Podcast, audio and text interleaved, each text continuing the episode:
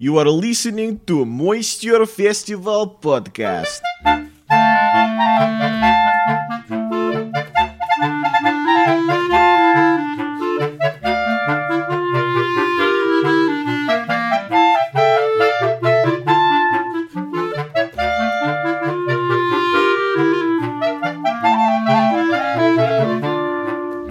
Welcome to the Moisture Festival podcast, folks.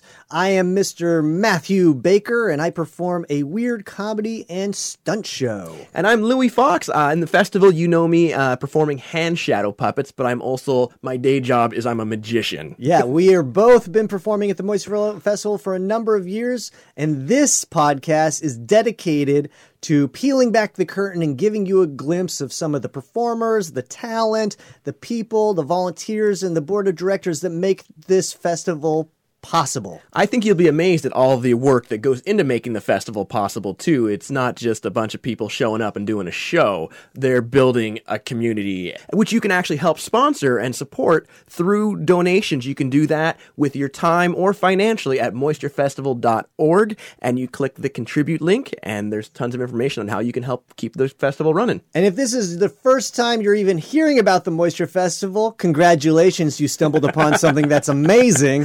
But it is a four week festival that celebrates variety arts in the Fremont neighborhood of Seattle. And let me tell you, folks, I've been a part of this for almost 13 years and it is one of a kind. Yeah, it's the, actually the largest festival of its kind in the world Yeah. and features some of the best entertainers, comedians, hula hoopers, whatever you can think of. They have it. they have it. and it happens actually in the months of March and April. And they do have world class variety acts, but they also have a week long worth of burlesque show. Yeah, at a venue on the Capitol Hill neighborhood of mm-hmm. Seattle. So if you're listening to this during the festival, be sure to get your tickets because 95% of the shows sell out. And you can get your tickets also by visiting the website moisturefestival.org. So be sure to check that out for all things Moisture Festival. On today's episode, I get to take a vacation and Louie is doing an interview on his own. We let him go free out into the world and he interviews Dr. Owl on location at the Evergreen State Fair. Yeah, we chat about how he got his name Dr. Owl, what kind of doctor he is, and the crazy patients he has to deal with his profession. We learn about him working production with giant bands and some of his dream gigs, as well as how he got into performing for kids and at the Moisture Festival. Yeah, he's essentially done every single job there is to do at the Moisture Festival, and Louie dives into it like Barbara Walters, man. Put on your hip waders, we're going deep. Let's get to it. Yep.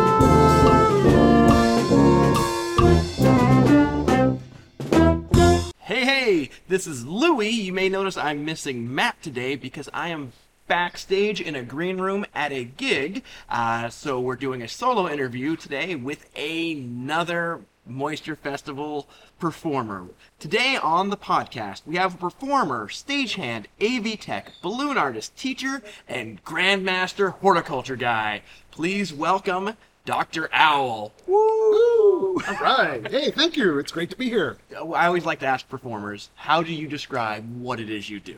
Because you do a lot of things. Yeah. Wow. Um, that's that's really hard actually because I do a lot of things. I mean, I'm a balloon twister, uh, magician. I do a science show. Um, I do silly walk around stuff. I'm an MC. I'm.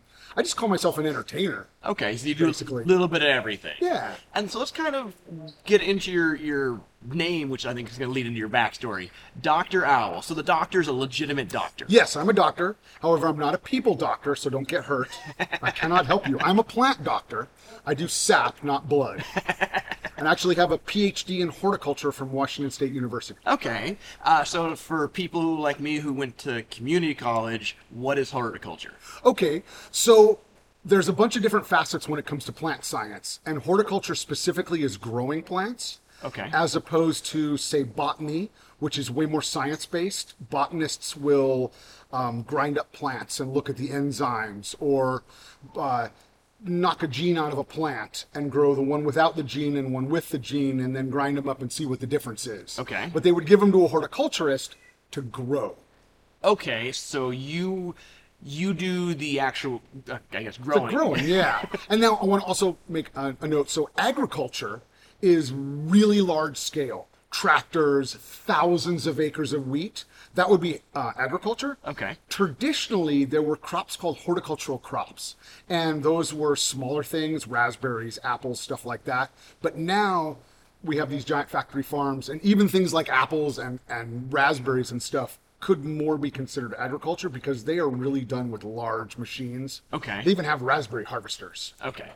Very cool. So, what's the strangest horticulture plant you've worked on, you've grown? Um, well, at home I have around just under a hundred different kinds of houseplants. Okay. And I would say the sensitive plant, Mimosa pudica, is one of the coolest and strangest. Okay, okay describe It's- this to me. So it's a little bit fern-like. It has real delicate leaves, but when you touch it, they fold up. Oh, wow. That's So- why it's a sensitive plant. It Okay. actually responds to touch. Okay. And do they unfold at some. Yeah, yeah. So um, it's not like a Venus flytrap where it'll close up and, and eat and close the fly and, and never open again. Um, it's almost like leaves have little fingers, and when you touch them, they kind of fold up and then bend down. And after about five, ten minutes, they open back up again. Okay, and so, like, unlike a Venus flytrap, it can do it more than once Yeah. or a couple times. Oh, over and over, pretty Okay. much infinity. Now, why would a plant need to do this? So the idea is that if a predator comes along, uh, a bug, let's say maybe a grasshopper, lands on it, tries to take a bite, suddenly it's folding up and moving, and then the bug's like, "Oh, what is this?" and you know, will jump off, and Okay. so it's a defense mechanism basically. And how did you get into horticulture? Okay, well, so when I was in high school, I was really into photography and music. I started playing in a band, which I, I'll only discuss if you really want me to, because it's not my favorite thing. It was a long time ago. Um, but I'm pretty sure it's on my list. Is it- Okay. there are three letters in it? Yes, there are. well, you did some research, didn't you? So yeah, I, pl- I was playing in a band and I was taking pictures, and then I went actually to Shoreline Community College, and I took all the photography and all the classical music theory and all these other classes. And then, so when I when I was 12, I actually thought I wanted to be a zoologist, and then I discovered high school, and wow, I suddenly went away from science and went towards art. Well, after taking a couple years at Shoreline, um, in all the art classes, I suddenly took a biology class, an animal behavior class, because I still thought about animals. And I went, science is amazing. And so I actually spent five years at Shoreline Community College. Never got an AA because I didn't take English 102, but I took every science class I could get my hands on. Okay. And um, after about uh, in my fifth year, I took a botany class and a horticulture class, and I went, "Whoa, plants are cool. This is amazing." And my idea was I, that if the band didn't make it, I'd fall back on photography. Okay. And then I realized I don't want to be a starving artist. I think scientists would be cool. No one told me scientists starve as well. um, I can't remember who said it. Einstein, science is a wonderful thing if you don't have to make a living at it. So um, I discovered plants. I decided I wanted to go to a real college and get a real degree. And I said to myself, there's probably less different kind of plants to learn than different kinds of animals in the world. I was wrong. But still, I went into horticulture, and um, I just I loved it. I love plants. I, I find um, it's something I don't get bored of. I mean, like I said, I have a house full of plants, and then I also have a yard full of plants as well. Very- I just love plants. Now, they've taken you places, though. Like you said, mentioned you wanted to be a zoologist as a kid. Has the horticulture taken you to the zoo? Oh, so Woodland Park Zoo in Seattle, um, a, a bunch of years ago, they decided to do this rather immersion Mm-hmm. theory. And so instead of having like the nice tidy rows of plants and the animals in cages, they did that sort of big open thing. Yep. And what they've tried to do is put plants around the animals that look like the plants from where the animals are from. Okay. Now, because Seattle's climate is Seattle's climate, you can't have the actual plants. But they've done a really good job getting ones that are either close or replicate the look of the native plants. Okay. And actually, I was in 1990, uh, 1996 or 97, I can't remember now. I was actually the first ever horticultural intern at the Woodland Park Zoo. Oh, wow. So, so you were an intern for the zoo. So yeah, they have intern programs, Uh-huh. and and one of my classes required us to do an internship. And I called the zoo and I said, you know, your plants are amazing. Can I do an internship? And they said, well, we only have money budgeted to do animal internships. And I said, I don't care. I want to work there. And they said, well, as long as you're willing to work for free. And I said, I'll do it.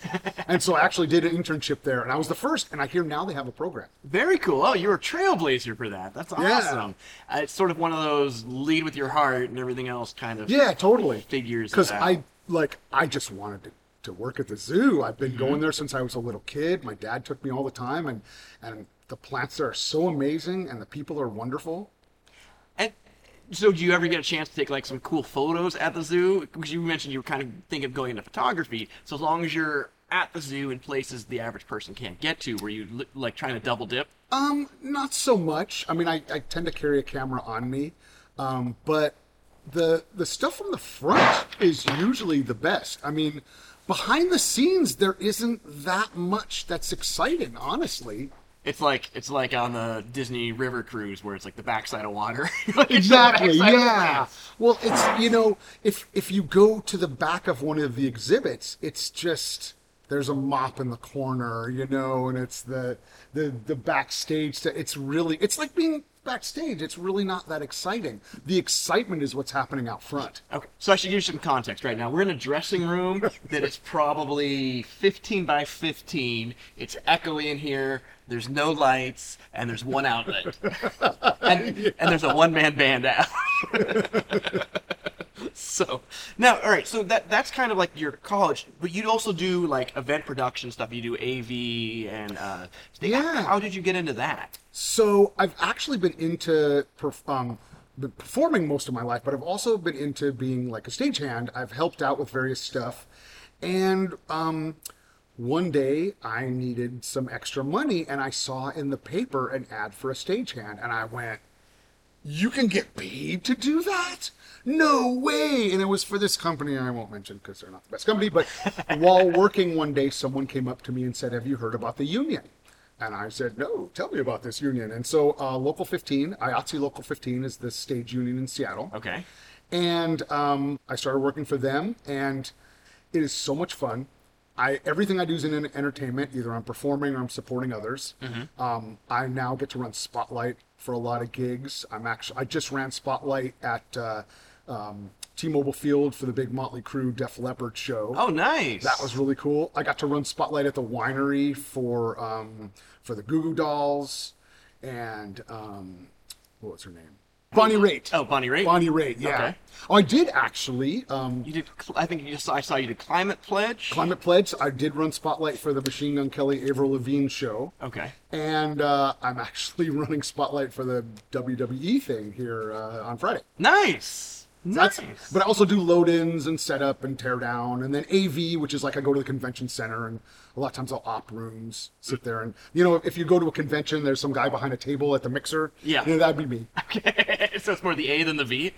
Well, no, because there's the video as well. Okay. So a lot of times the presenter will have a PowerPoint up on the screen, and and I'm there to make sure if anything goes wrong that I can fix it. Okay. And- Besides going, you loaded your slides in wrong, dude. Yeah, we usually the PowerPoint, but there are there are issues. Um, sometimes things don't come up, and a, a lot of times we have these what are called short throw front projectors in front of the screen, and they put them on the floor. And so every time between sessions, people kick the projector, and so I have to realign the projector between almost every session. that's that's your favorite part of the job. Yeah, sure. so what? Do you have like a dream event to work, where you're like, it's something I've always wanted to see, That's a really but would good like to be question. a part of. That is a really good question. Um, I, you know, I don't know. I've, I got to do the show call for Kiss and Def Leppard at White River years ago, and I actually got to put. I was the only one that knew how to handle dry ice because in the band we used a lot of it, and so I got to put dry ice in Kiss's fog machines five times during their set, and so I would go out on stage with this bucket of ice, and I was in front of the video wall, and they had this, the machines and then the drum kit, and so I would have to stand up to pour the ice in the top, and I was like, I want to say ten feet behind the drummer, Nice. and I, you know, I wasn't really visible, but I was on stage with Kiss. yeah, but add that to your credits. That was pretty cool. And I so I collect backstage passes too. I got one for that. Um, I just uh, did the Alice Cooper show at McCaw Hall a couple months ago. I got a backstage pass for that. That was really cool. That's awesome. And now I got a backstage pass for the Def Leppard and Motley Crue show. And then you have a backstage pass for the Evergreen State Fair. yeah, hey, this is really cool. I love being here. So, all right, let's kind of jump to you as a performer. Because you do, I mean, you do balloons, which I think of more of, of like a craft. I mean, I don't want to belittle balloons. No, no, yeah. But it's, it's not, I don't think it's a performance art usually. Sometimes it is. But No, I'd have to agree with that. Um, it, you know, the, the kids like watching me, and and so there's that aspect. But it, yeah, it isn't really a performance thing. It is really more of a craft. yeah. And I think there still can be art behind the craft, but I think it's more of a, I made you something. Yes, totally. Well, I mean, you know, I'm uh, I don't make I can make really complex things, but I tend to do simple, fast, nice looking single balloon animals. And my thing is, I can do animals. I can make them in 15 to 20 seconds. Yeah. So I can work a line really fast. Yeah, yeah. So in the biz, we call that line work versus making like a giant sculpture or spending half an hour making a kid an exact replica of the kid. exactly. Yeah. The balloon weaving, like where you make some like a big dress or something. I don't like doing that because if you pop a section, you gotta go back in, and you know, I, I don't want to spend an hour making one thing. yeah. Yes. There's some incredible stuff people do with that, but I also look at it and go, that's that would be for me. That's Totally. I'm into the.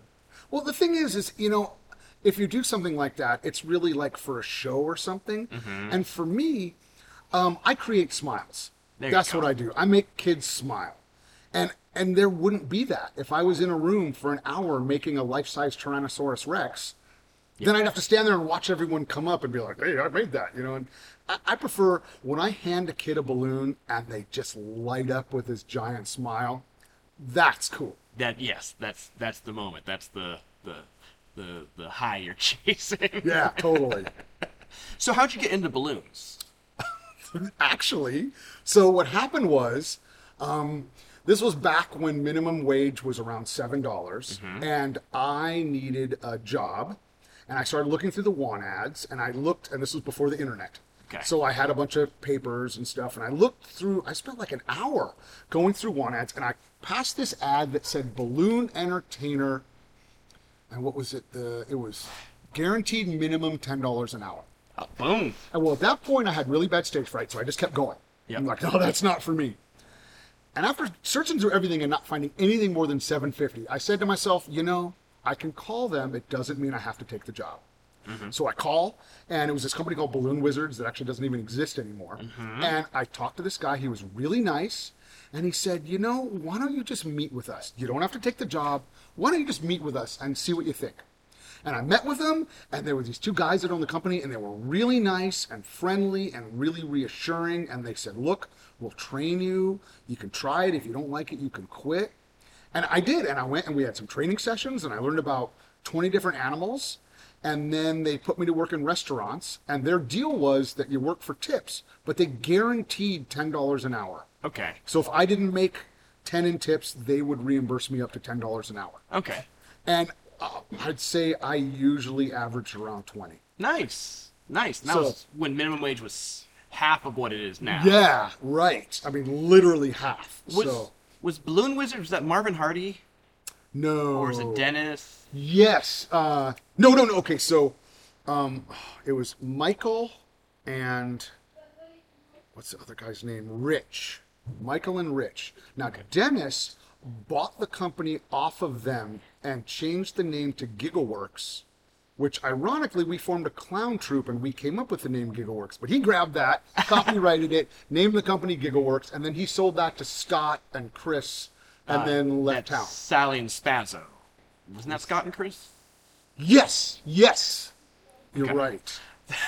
Remarkable balloon. You just got the Pacific Northwest balloon lineage. I'm I'm impressed. Yeah, I Right mean there. you know it as well as I do.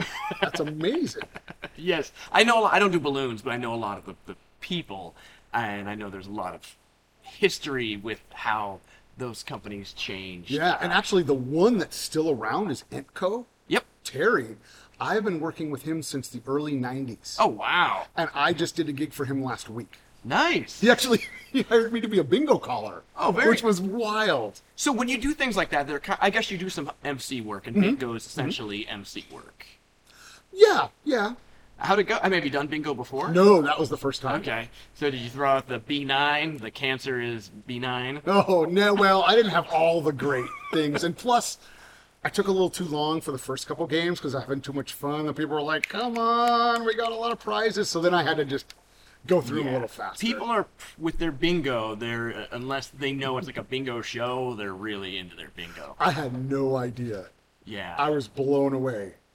They loved it. Everyone told me I did a good job, so that's reassuring. yeah. There's just get to the numbers quicker. yeah. Balloon boy. The last few games were like B3, okay, and the next one is, you know, F42. Well, there's no F, but you know what I mean. Yeah. I just went, Yeah. Just crank- flew cranking through. through that. So okay, as a performer, you also do so you do balloons. Mm-hmm. Uh, you do a medicine show.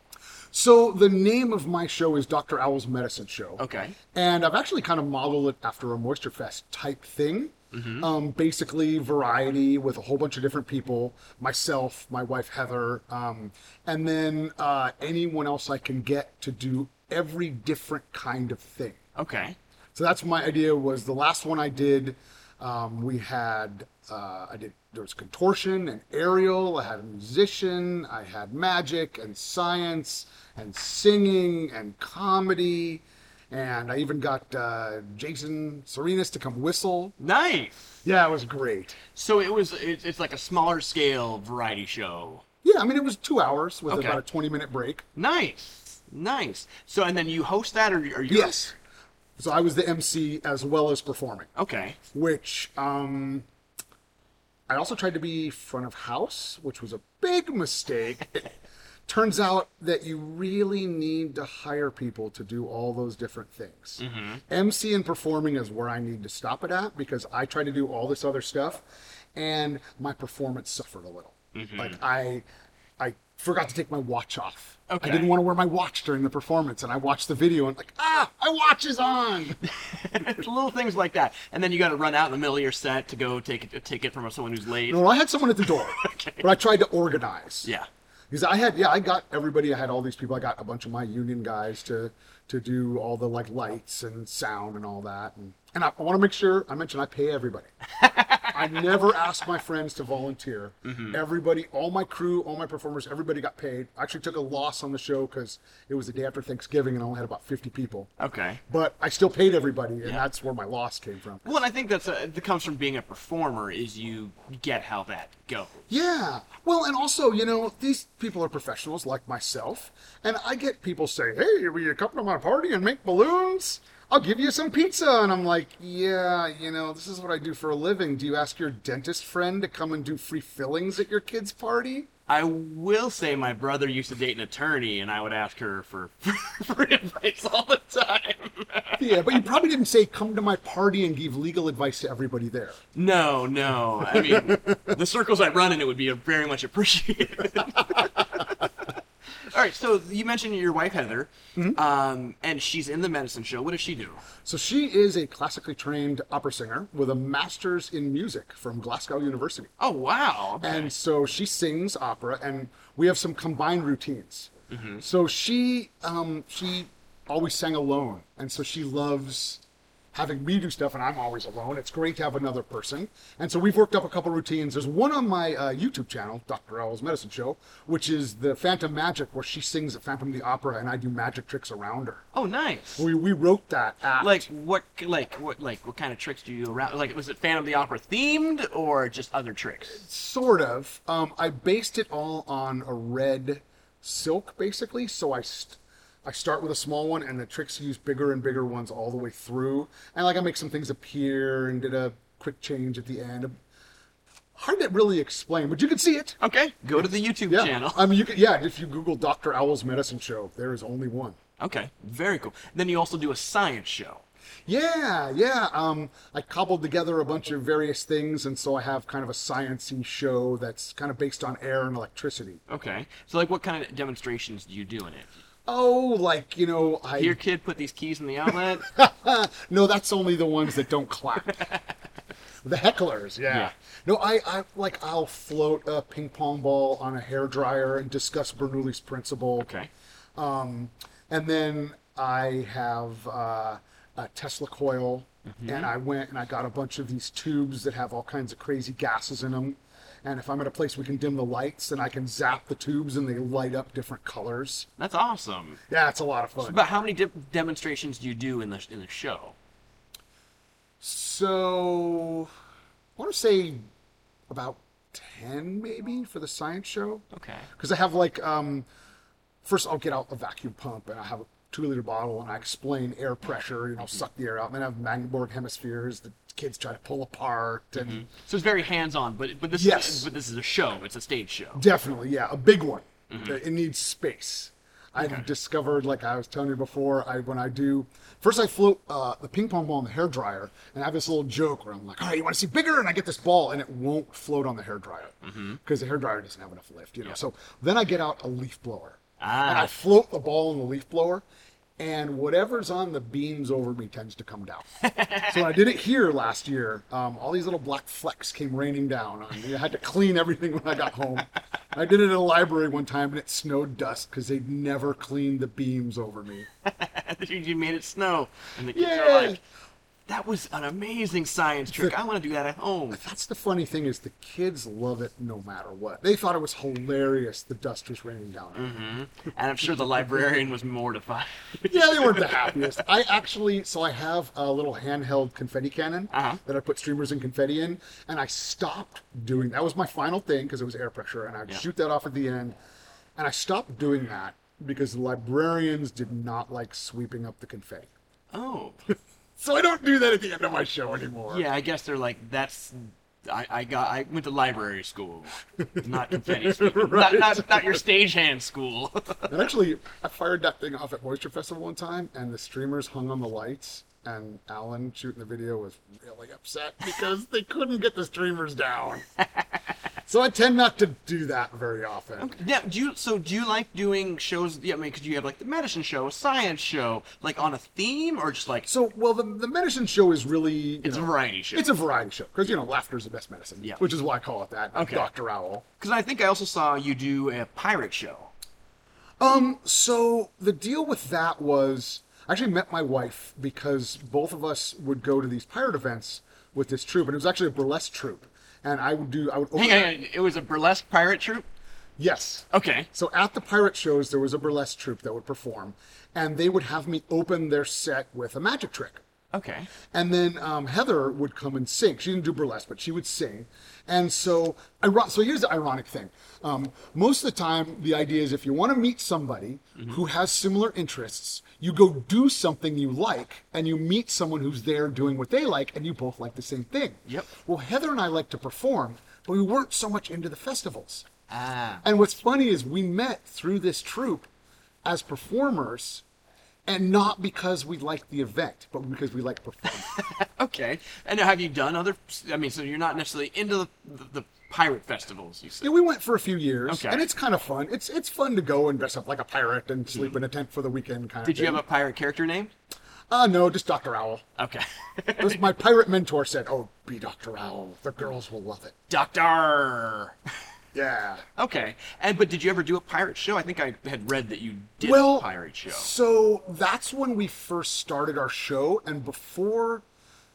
So, in at, the pirate festivals, camps are called ships. Okay. And some of them actually build these big wooden ships, and they're amazing. Others are just small. It's like a nautical encampments. Burning Man. Yeah, really. Um, and so a camp is a ship. And so because the ship that we were with only wanted to do one show a weekend, and we're like, we want to perform more. I formed my own ship called the Ominous Perplexity. and so then we did our own shows, and it was the we called it the Ominous Perplexities Variety by the Sea. And it wasn't really pirate themed, other that we were dressed as pirates. Mm-hmm. It was the same old, you know, I did magic and balloons, and she sung and that kind of stuff. So I wouldn't really say it's a pirate show. All right. Exactly. But then um, we decided that we really needed to diversify. And that's when I came up with the Dr. Owl's medicine show, because that seemed more encompassing. Yes. So more white. Now, do you do you enjoy producing shows? I do. It's a lot of fun. All right. what are the challenges you have? Because it's something I dislike doing. It's too much Well, stress for me. Okay, so let me just a little caveat on that. The main reason is because I wanted to do a show, and it's really hard to get into other people's shows and do what you want. And so by putting on my own shows, I got to do what I wanted. I even actually built a little theater that was about 25 feet by by uh, 10 feet out of PVC pipe and sheets, kind of a pipe and drape thing Mm-hmm. to, to do our shows out of. And that way we could do as many shows as we wanted. We could have who we wanted in our shows. We could do whatever we wanted. Uh, because, you know, like at one point we were going to do a burlesque performance and this thing canceled and this all these families with kids were suddenly standing there and we're like, we have this audience. And I said, okay, we're not doing burlesque. There's kids here. Um, I've got magic tricks in the tent. And so we, on the spot, came up with a kids show. And that's kind of how that we moved away from like the burlesque thing, which is real compartmentalized, Yeah. to this broad, family-friendly entertainment with the Dr. Owl's Medicine Show. That's that's smart. Now you prefer family friendly. I do, yes. Ah. Um, I, I'll tell you, I didn't choose to be a children's entertainer. It chose me. Mm-hmm. I don't know. It just sort of gravitated that direction, and I find that I'm really good with kids. I've been a teacher. I actually worked in childcare. Mm-hmm. Um, I don't know why, but I'm really good with kids, and I find that they are so much fun. yes. I mean, like when I worked at the childcare place, I got to play with kids all day. And I would make Balloon Friday. I would make balloon animals for my kids on Friday, and we just play with balloons all day. See, that's great. Now, so how did you end up working in childcare? Well, okay, so um, I'd been a gardener because of the horticulture degree, and um, I'm really not a huge fan of being out in the hot sun. and I was working this job actually as a groundskeeper. I was a solo groundskeeper on a 56 acre campus place. Okay.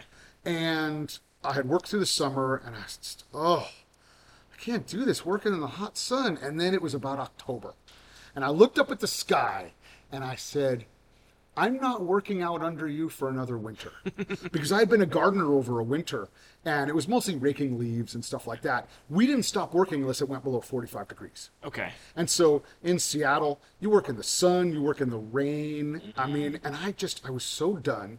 And I was looking for another job. And at the time, the only thing I found was this child childcare job.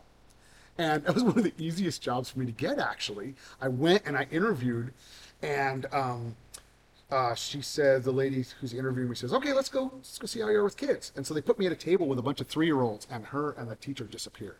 And so I just did my making friends with the kids routine. Yeah. And she walked back over and she went, wow, okay. And we went upstairs and she goes, you know, you're totally unqualified to do this, but we can teach you. However, you're highly educated and you make balloon animals. Would you like the job?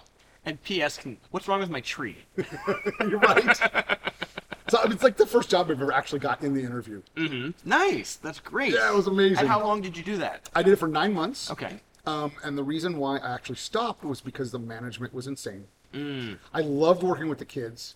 Um, a lot of people complain about the parents, but I'm really good with parents. I'm good at talking. I'm good. I'm intelligent. So it's when they ask me questions, I can answer them. Mm-hmm. And so I didn't have a lot of trouble with that. But the manager at the station and her assistant were unworkable. Okay. They just they were miserable to work for. They did re- like they would come to my class, and I was in with the two year olds. I had 15 two year olds, and myself and one other co teacher.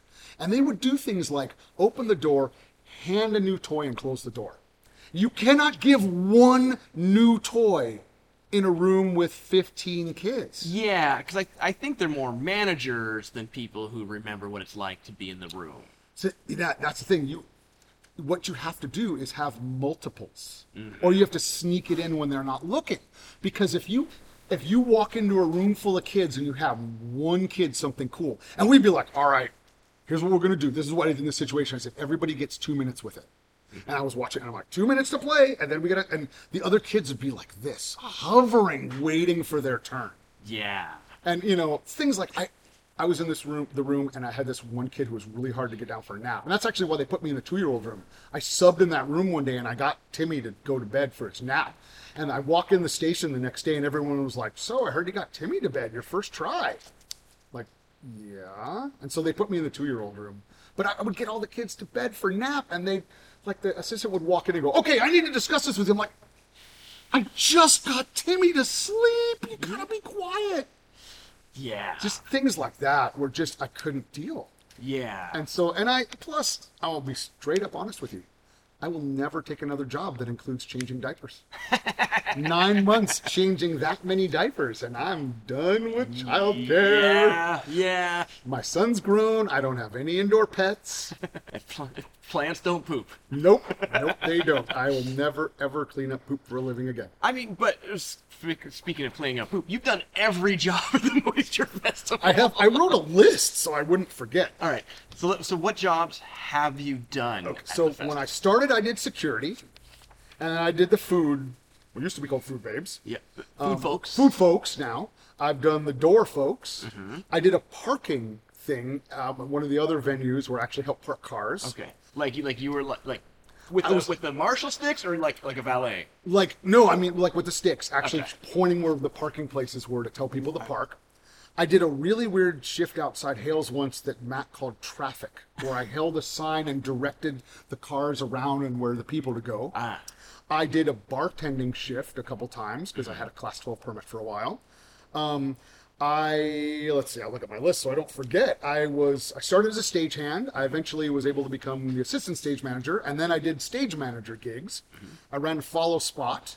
Um, I also have run the light board for shows. That's one of my favorite things to do. Um, and I've also done artist check-in, and I did a really weird greeter shift once. And What's then- a greeter shift? so that's where I, they, they had a name for it. I can't remember the actual name. It's where you perform out front. Oh yeah, yeah, okay. The- Um, I don't remember what it is, but yeah, you're essentially You know what I mean? like street performing, but for people in line. Yeah, exactly. And so I just called it greeter because I can't remember exactly what they, they they have a name for it, but I don't remember the name. Where I made balloon animals Like out line front. entertainment or something like that. Yeah. And then um, I've also I've performed on the stage alone and with my wife, and appeared in other people. Tom Noddy's had me do the bubble routine with him a few times. Mm-hmm. Um, I have also done the pitch, and I've been an MC. So you've done everything. Pretty close. What what haven't you done? I guess like a producer. No, I've definitely not been a producer. Um, what else is there? I, I, um, Accountant. Uh, well, I mean, of the behind the scenes thing. Yeah. I, I honestly can't. I, I've done. I haven't done volunteer check-in. okay. So I've, I've done the performer check-in backstage. All right. Is that on your 2023 bucket list? Sure. Volunteer check-in. Uh, how, which is your favorite job to do Oh, aside right. from performer? Running light board. Okay. Definitely, I love running lights for the show. It's a lot of fun. It's it's really intense because it isn't like a programmed show where you go ahead of time and you load in all the cues and you just advance the cues. Um, to run lights there, they call it busking, which is, in my opinion, standing on a street corner entertaining. but that's what they call that when you run a light board live. And basically, you meet the acts an hour or so before they go on. You kind of decide what they want, write it all down, and it's all live. And you have to be really attentive because, like, oh, someone's going up the stairs. Turn up the stair light. Oh, they want the audience light. Turn that up. Oh, oh, they changed it up on me. Okay, switch a different color. So you know. it's much more involved. Like like, um, not involved. It's much more well involved. Yeah. involved, but you, you're you're inter- interacting. You're I guess you're more involved every second of the show versus like say Spotlight where you may there may be three acts where you're not needed. Yeah, definitely. Not everyone wants Spot. Yeah. But I have to say, um, Spotlight, while it's pretty easy to do, also you you can't watch the show because if you stop, so you're focused on your person, and if you start watching the act and kind of go, "Whoa, that's really cool," next thing you know, they step out of the spotlight. so you really have to focus. Lightboard is not as much intensity second by second, but every act needs lights. There's always the MC lights that are different from the regular lights. And then sometimes somebody maybe will do shadow puppets and want a blackout, let's say. Who does that? Right? So there's, you know, there's a lot to do. So all right. So then, as a performer, what is your favorite act to do at the Moisture Festival? Wow. Man, that is that's a really hard question. I I really I just love performing. Um I think doing like magic tricks on stage might be the best. Um uh, being an MC was a, a lot of fun. When I was the MC, I got to do a few tricks. I did a, a balloon animal with my eyes closed, and I, you know, I did a few magic tricks, and uh, that was a lot of fun. Yeah. So I think for me, just being on a stage, Okay. it's like so. My wife, um, she did a lot of singing where she was adjudicated, so she's been on stages, really small audiences. For her, the bigger the audience, the more she enjoys the performance. For me, it's being on a stage because I do a lot of magic shows in living rooms for birthday parties, and I've I've had I did a mad science show back when I worked for that company years ago for 500 kids in an auditorium. But um, yeah, so I've I've had huge audiences, and for me, the biggest thrill is just being on a stage. I don't care if there's five people in the audience.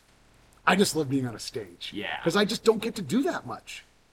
Yes, and it's. I mean, there is so, obviously there's a huge difference in energy exchange from a place like the Moisture Festival versus like a picnic or whatever. The, the energy exchange is very different. What, like, Totally. Like, what do you think makes the Moisture Festival unique? Like, what? Why is it so successful and been going on for so long?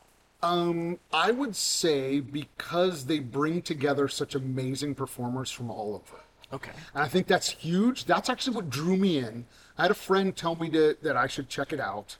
Um, after I was divorced, I had a lot of free time, and he said, You need to come check this out. And I did, and I just went, Oh man, this is the coolest thing ever. I want to be at every single show. And the way to do that when you're a poor person that I was at the time is to volunteer and get in for free. And so that's actually why I like Lights best. I really love being a stage manager or even an ASM, but you don't get to really watch the action backstage. Mm. A lot of people love being backstage because they think it's this magical place and they want to talk to the performers and all that. And because I've performed all my life and I'm a stagehand, I'm backstage all the time. And it that has worn off for me a little bit. It's not as magical because it's just my second home kind of.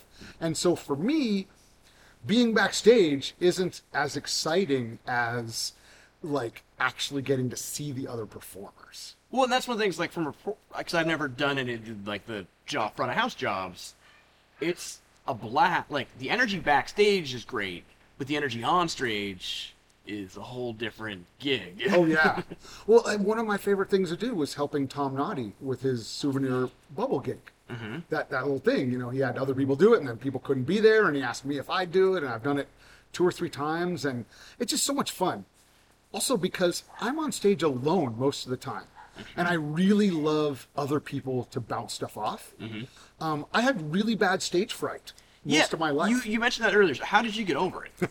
Well, at Shoreline, in one year, I took three quarters of acting, joined the choir, took singing lessons, took a speech and debate class, took a theater speech class, and um, was in a musical. so immersion. And what I discovered is stage fright never really leaves. You just learn how to ignore it. But I still get that rush of adrenaline. And what it does is it tends to wipe out my mind.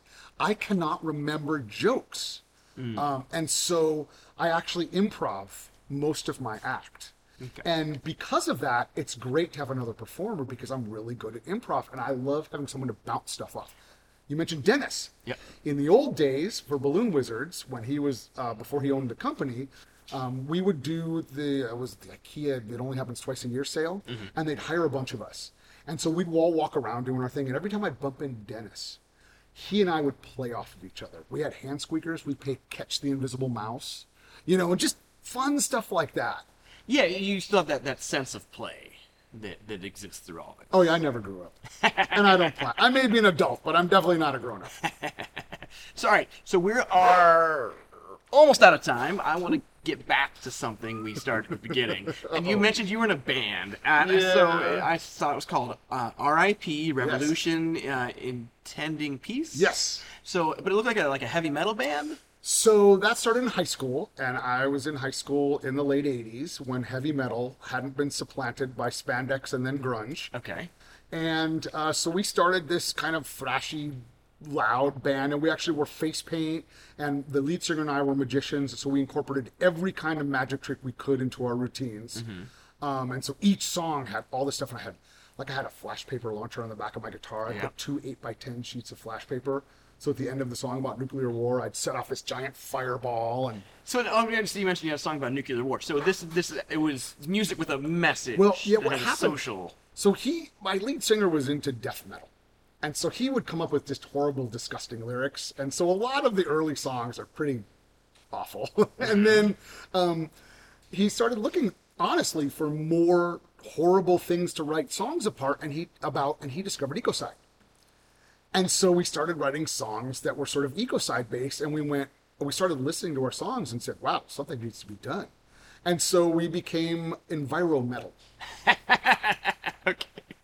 Do you still play with them or Nah, well, so we played from about 87 to 95 till I went away to WSU, and we lost a couple members at that time. And then um, we actually reformed in 2013 and played a few shows and played for another few years. And then our lead guitarist sadly died in a motorcycle accident. Don't ride motorcycles, they're dangerous and um, and that kind of made things fall apart. And then everybody moved to Bonney Lake, that's that kills every band. and uh, I live in Everett. It's an hour and a half each way, and I would tell them, listen, if I'm driving three hours, we need to at least practice for three hours. And they'd start before I get there, so we'd play for like an hour, and they'd be all tired. I'm like, I'm driving three hours to practice for an hour, and then times have changed. It's harder to get gigs, and and yeah, it just kind of fell apart. And I was, I don't know, I, I wasn't. It was fun. It was really awesome in high school. I loved it. It was a great experience. I loved playing. I was rhythm guitar. And there's some amazing pictures on the website that still someone is still paying hosting for. yes, yeah, my lead singer. Um, and most of those pictures are ones I took. Okay. Because actually, the photography was real big for me. On my website, owljester.com, I actually have a photography portfolio with a lot of my photography. yeah, there's a lot of great pictures on there. And I used to have, um, I used to have resumes. So my balloon twisting one has pictures, but also a list of where I perform. I used to have a horticulture resume and a stage resume. And at one point, I decided, you know, nobody cares about my resume, and so I took those down. and I put up pictures instead, mm-hmm. and that's why now, like my, I've been trying to get selfies of me at all these venues, Yeah. and it's kind of really cool because on my stage part on my website, I have pictures of me running spotlight and stuff at all these really cool gigs. Yeah, and I think that's better than just seeing North Dakota, whatever theater. Yeah, because like I had the list of the various like uh, work for the union, all the different venues I've worked at, and that's cool and all. But in the stagehand business, it's very seldom you'll need a resume. Yeah. It- most of the time, it's like, well, let's see what you can do. Mm-hmm. You know, it's uh, there's not a lot of people out there that have big resumes. It's more like, well, you know, like I, I knew a guy. He was on tour with just about every name you can imagine. You know, that's cool. Yeah. Yeah. So I don't want to keep you all day because we both got to go out and do some sets in a second. So how can people get in touch with you? What's your website? owljester.com. All right. And while you're on the social medias, Um, I mean, I have. Uh, well, I've got Owl Je- Facebook. Yeah, I've got a Facebook, and it's I'm. I think I'm Dr. Owl Jester. Thing is, if you go to owljester.com, I believe there's links to even like my YouTube, Dr. Okay. Owl's Medicine Show. That's easy to find. I'm the only Dr. Owl's Medicine Show on YouTube. that is correct. But I did find that there's a Dr. Owl, which is like a client uh, medical retention software. I haven't seen that. I'll have to check on that. yes. So if, you, if it's asking you to update your medical records, Yeah, that's probably the not. wrong That's the Dr. Owl. wrong Dr. Owl, yeah. But from owljester.com, like, you know, think of an owl with a jester hat. Owljester.com, you can pretty much get to anything. And I have my emails on there and all that. Perfect. Is there anything I missed? Anything else you need to get out? Boy, I don't know. Um, I make my own tie dyes. People always ask me, like, wow, those are amazing tie dyes. I've done all my tie dyeing myself. Nice. So do you do freelance tie dyeing? No, I had a friend who did tie dye workshops every year, and ironically, I I went there for like ten years in a row, and they're all the same dyes. Oh. All of my tie dyes were made in different years, but they all go together. oh wow. It's really cool.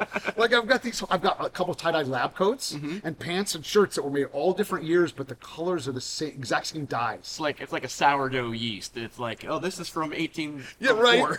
so they all go together. awesome. Well, thank you for hanging out with us. Yeah, thank you for having me. This has been really awesome.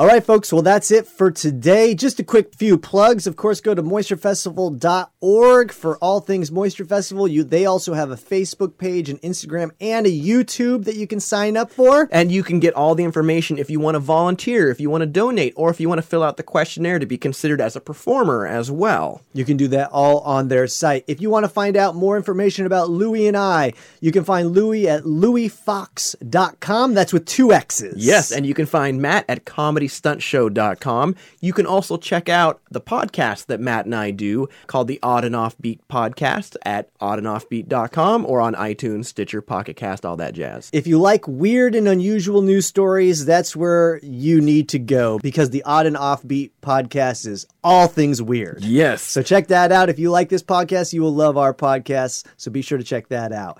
So we want to thank our guests for today. That was a lot of fun. And, And we want to thank all the donors and volunteers and performers that make the Moisture Fest happen as well. Without them, we wouldn't be here talking to them. Absolutely. So get your little slice of Moisture Festival at moisturefestival.org. And thanks so much for listening, folks. See you soon. Thank you for listening to Moisture Festival podcast and stay moist.